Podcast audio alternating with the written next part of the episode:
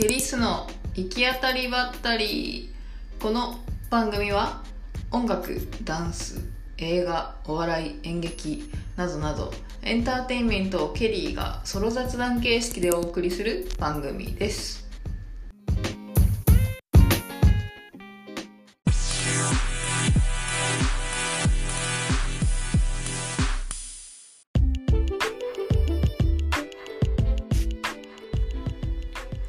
ばんは。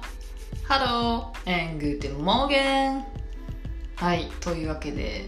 いきなり英語とドイツ語も交えての挨拶だったんですけれども、なんと、ケリスの行き当たりばったり、日本の方とイギリスの方とドイツの方が聞いてくださっております。パチパチパチパチパチパチパチパチ。というわけで、ドイツ語も挟んでみたんですが、ちょっとね、さっきからカチカチっていう音がしてるかもしれないんですけど、ちょっとスマホのホームボタンの音です。ちょっと画面切り替えてますね。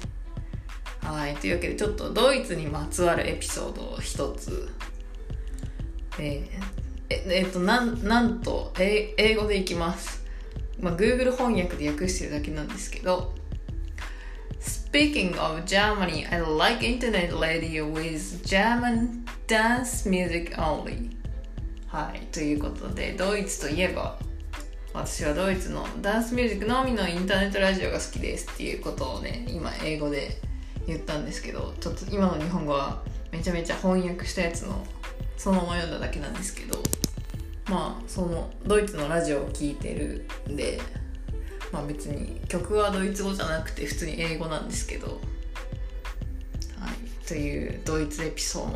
ドも交えてみました。ありがとうございます。Thank you、えードイツ語でありがとうは？Danke Dankeschön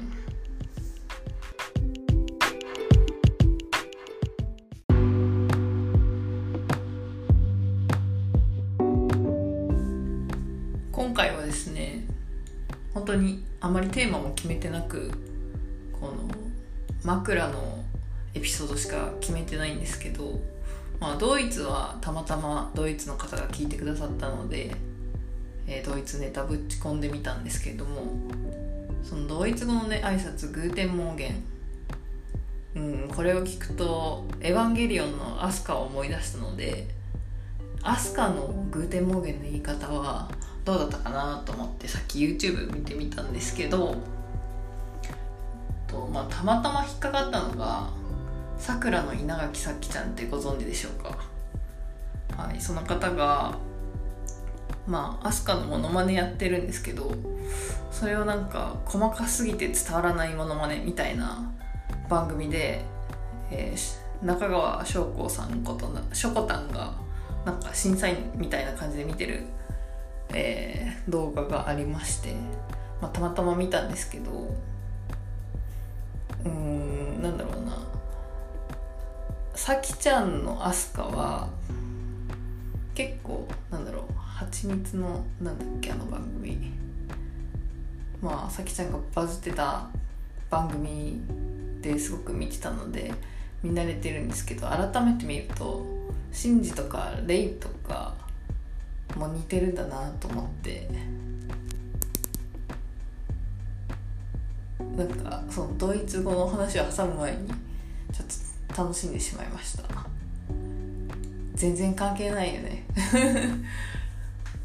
今回は多分プチエピソードをいっぱい言っていく感じになるかもしれない。まあ1個はそういうわけでドイツネタと2つ目がさきちゃんの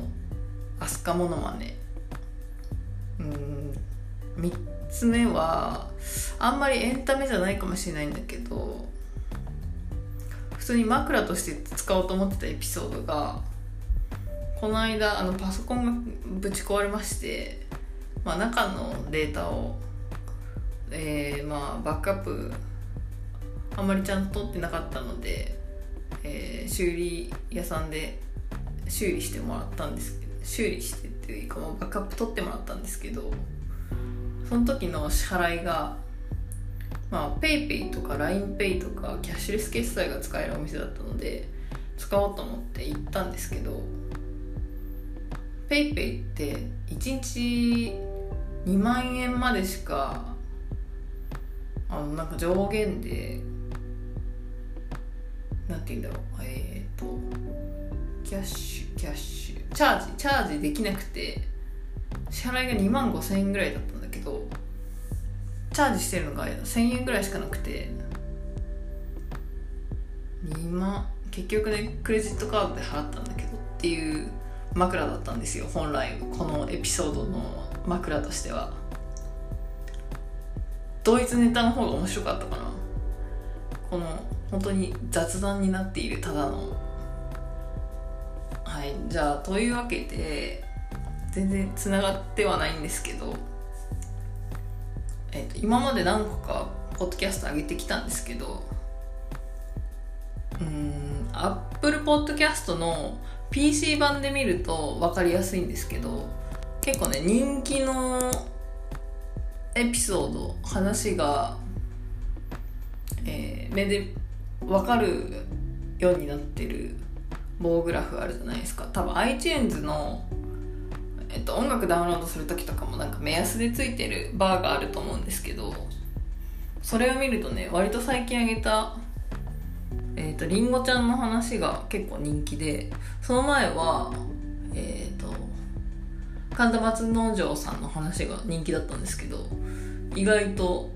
えー、聞かれてて嬉しいなっていうのとあとね愛ちゃんのゴスペルライブがあんまり伸びてなくてちょっと残念な感じですね。このね間に「はい」とか「なんとか」変な接続詞が入るんだけど普段ねこんな一人で喋ることがないからなんか流暢に話してる人とかすごいよね。喋り慣れてんのかわざわざかしこまらないかしこまらない言葉につまらないとかなんか LINE ライブとか LINE インスタライブとかたまに見るんですけどすごいですよね。めちゃくちゃ流暢。やばい。やっぱりテーマを決めてないと喋れないな。ソロ雑な形式。あドラマの話をしようかな。この間この間。何回か多分やろうかなって言ってたと思うんですけど今期見てるドラマがちょっとまた今手元にスマホしかないんでカチカチ言わすかふんわり喋るかもしれないんですけど今季一番期待していたドラマはえっ、ー、と時効警察。えっとシーズン12あって今回3シーズン目なんですけど1も2もめちゃくちゃ好きでなんか何きっかけで見始めたかはあんまり覚えてないんですけどなんかねどっちとも DVD ボックスまで持っててなんかあんまり覚えてないけどなんかいろんな友達にも貸してたみたいでなんか相当ハマってたんですけど正直ね今回のねドラマはなんかちょっとテイストが違うというかなんというか期待しすぎたのかちょっとあんまりしっくりきてない感じですね。で次に見てるのがなんか同じ時間帯なんですけど時間帯？同じ曜日なんですけどていうかもともとうち録画機器がなくてですねもうリアルタイムで見るかギャオとか TVer とか見逃し配信でしか見てないんですけどえっ、ー、と「孤独のグルメ」見てまして今それシーズン8なんですよね。で私この間の多分このポッドキャストでも喋ったんですけど連休中になんか中途半端にシーズン1の途中までと2は全部見て、まあ、ほほとんど流し見しちゃったんですけどうんなんか金曜日がオンエア日で土曜の朝にお昼前にゆっくり見てお昼ご飯食べるみたいな謎のルーティンが出来上がっておりまして。まあゆるっと見るのにはすごくいいかなといった感じですね。結局五郎さんがお腹空いてご飯食べていい感じになるっていうドラマなので。そこを見てから自分もご飯を食べてハッピーになるっていう流れでですね。でたまたま見てめっちゃ良かったのが木村拓哉主演の「グランメゾン東京」フレンチ料理フランス料理のシェフの話でなんか昔えー、っと一緒にフランスでフランスのレストランで働いてたみんながバラバラになって今日本に戻っててみんな。なんかまた新しいお店でを木村拓哉率いるグランメゾン東京っていうお店が始まるんですけど、まあ、もう一個ね他のお店にも当時一緒に働いてたメンバーがいて、えー、と次のオンエアではそのまあお店のなんだろうミシュランじゃないけど日本の中で美味しいお店を決めるみたいなの話に今なってます。これね結構面白いですね。好きですね。料理対決みたいな感じになってますね。であとはちょっと他の人が見ててたまたま見ててちょっと気になって LINE ニュースとかでもなんか本田翼の歌とダンスが意外といいみたいなのを見て、まあ、チートっていうのをちょっと見たんですけど詐欺師の話かな？詐欺師の娘が本田翼であんまり概要分かってないんですけどまあ1話完結型なの1話完結型かつ、えー、と全話つながってるみたいなのでまあどこから見てもそれなりに楽しめるとは思うんですけどなんかねうん詐欺師の話でなんか本田翼の仕事がなんか探偵事務所みたいなあの詳しく公式の情報はオフィシャルサイトとか見てくださいね。じ探偵事務所みたいなところでなんか人助けというかなんというか まあ仕事してるんですけどなん3個ぐらい顔が3個かな2個23個顔がありましてその仕事をしている反面アイドルもやってるっていうのでそれでなんかニュースになってて歌と踊りが意外とうまいぞみたいなの書いてあってニュース最近見たのであの今今見逃し配信やってるやつだったら見れるんですけどオンエア日がいつかわかんないから早めに見たらもしかしたら見れるかもしれない。あこれをアップするのが来週だからもうやってないか、まあ、もし録画とかしてる人が録画してたら初見じゃないな。まあいいか。まあ気になる人はその次からになると思うんですけど是非見てみてください。あとはもう一個たまに見てるやつがあってえっ、ー、とねちょっとこれは好きなんだけどタイトルがそんなに。今日もねたまたまテレビつけたら滝沢カレンさんが出てて G 線上のあなたと私ですかね。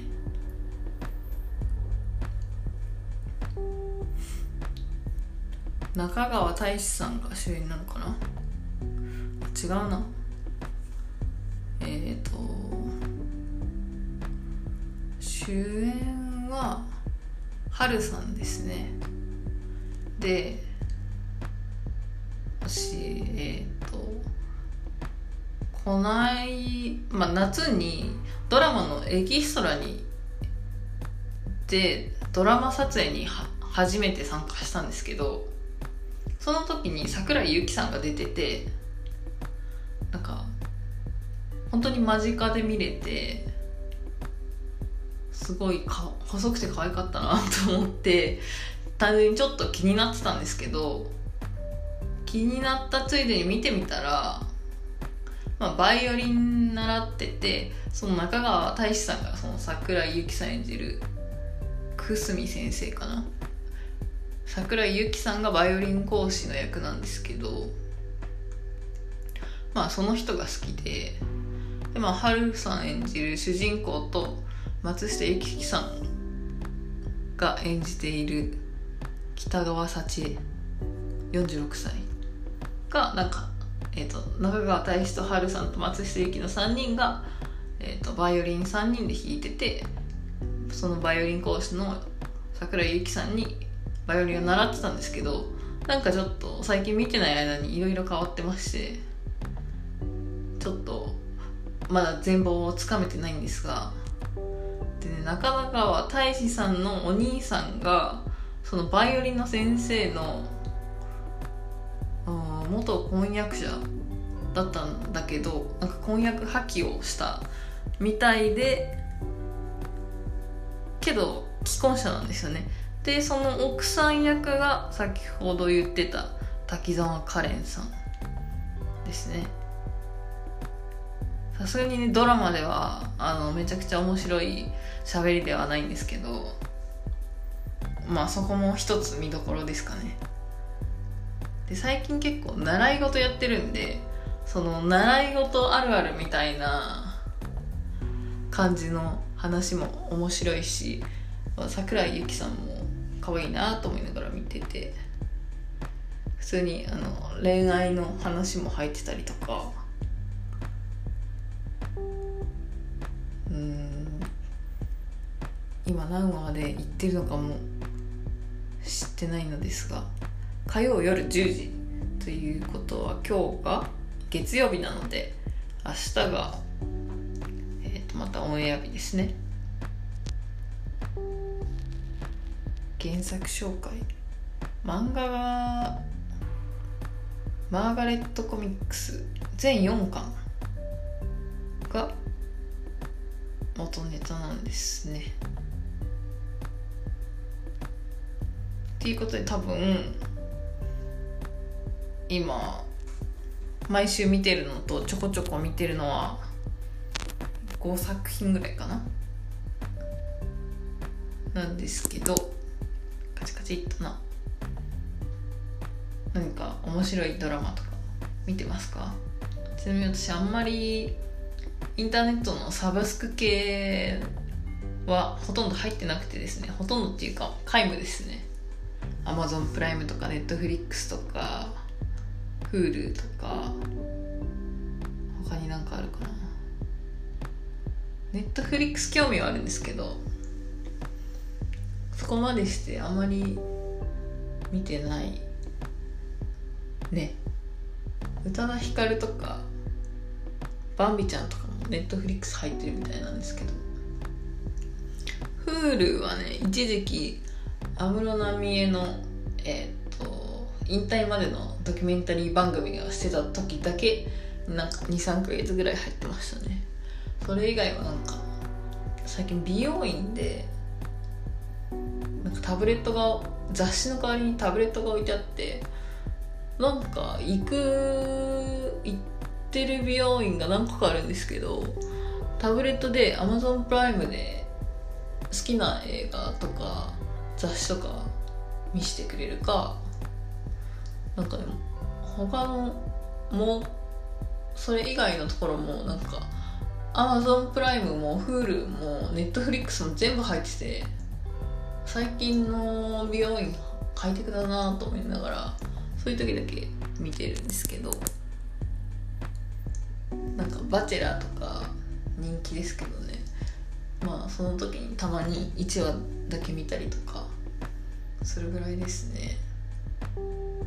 あとは何だろう。海外ドラマとかもの話もあるんですけど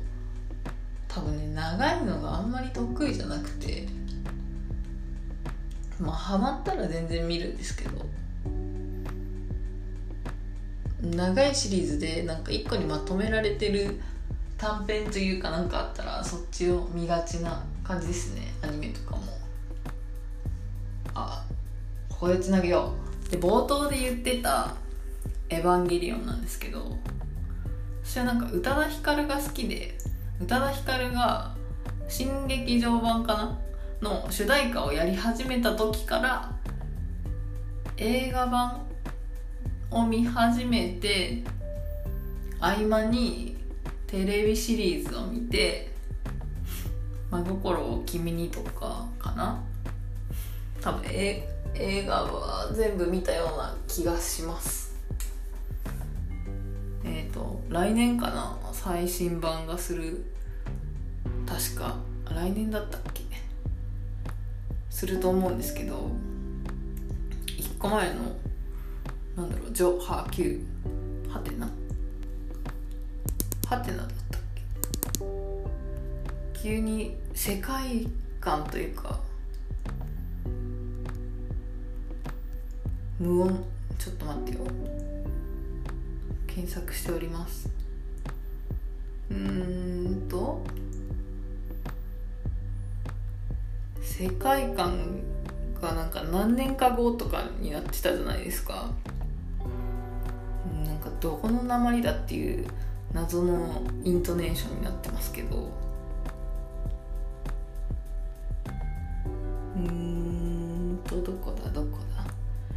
劇場版新劇場版。えーと「エア真心を君に」うんと「ジョハ Q」これなんて読むんでしょうね最後。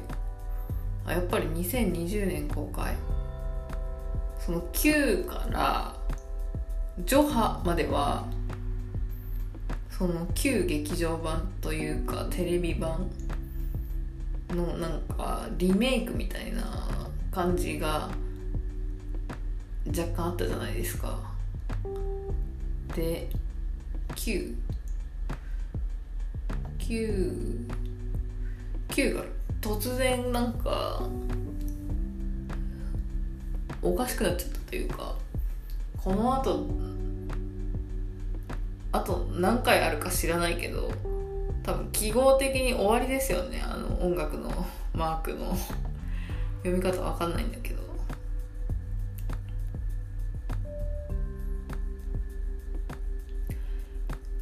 ウィキペディアによると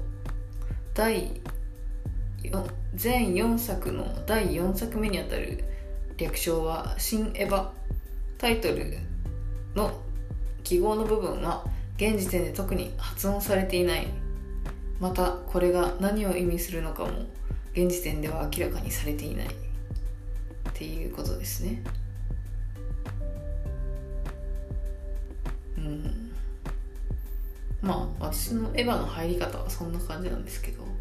この間なんかフランスかどっかのなんだっけ。フェスアニメフェスみたいなの LINE ライブとかで生配信してましたね。たまたまなんか外歩いてたら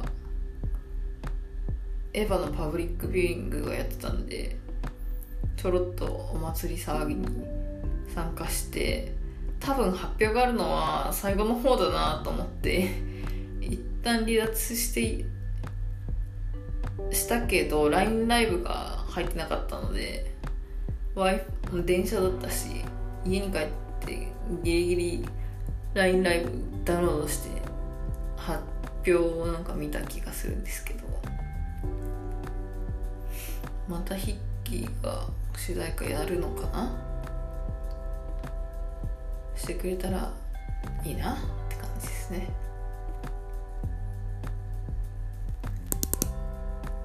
ドイツの最後挨拶したいな。ダンケ言っちゃったな途中で。まあいっか。ということで今回は何の話だ？ドイツに始まりドイツで終わりエヴァの話でエヴァの話ですかね。ドラマの話もしたの。どっちらかっちゃいましたね。まあこんな日もあるでしょう。一人一人雑談。形式。はいというわけでエンディングの終わりの挨拶です。はい Spotify のえー、急に宣伝チックだな。今後もね一応今目安的には2週間おき各週で配信を予定しているのですがえっ、ー、と今何回目かな？45 YouTube も集める合わせると6回目ぐらいかな？で結構もうこのヒーヒーモードなのでお話のテーマがね。もし何か聞きたい内容とかテーマにしてほしいものがあれば Twitter えー、確か公開説明欄かどっかに書いてると思うのでまあリプライを送るなりしていただけるとありがたく存じます。まあハッシュタグケリスラジオとかでいいんじゃないでしょうか。どうでしょうか。ケリスの行き当たりばったりだと長いなと思ったのと略せないなんか略しにくい。ちょっとそこまで考えてタイトル考えてなかったですね。というわけでまあ Twitter のチェックするなりコメントいただけたら嬉しいです。あとはポッドキャスト一応2週間おきの配信目安なんですけれどもまあたまにはずれることもあるでしょう。Spotify とか Apple Podcast とかフォローしていただけたら、えー、と配信にお見逃しがないかと思います。まあこんな話でも楽しめたという方いらっしゃいましたら是非ね高評価していただけると多分コメントも書けると思うので一緒になんかコメントも嬉しいコメントがあれば、えー、ピックアップさせて、えー、とまたポッドキャストで紹介させてもらうかもしれません。というわけで今日はこの辺でケリーでした。またね。バイバーイ。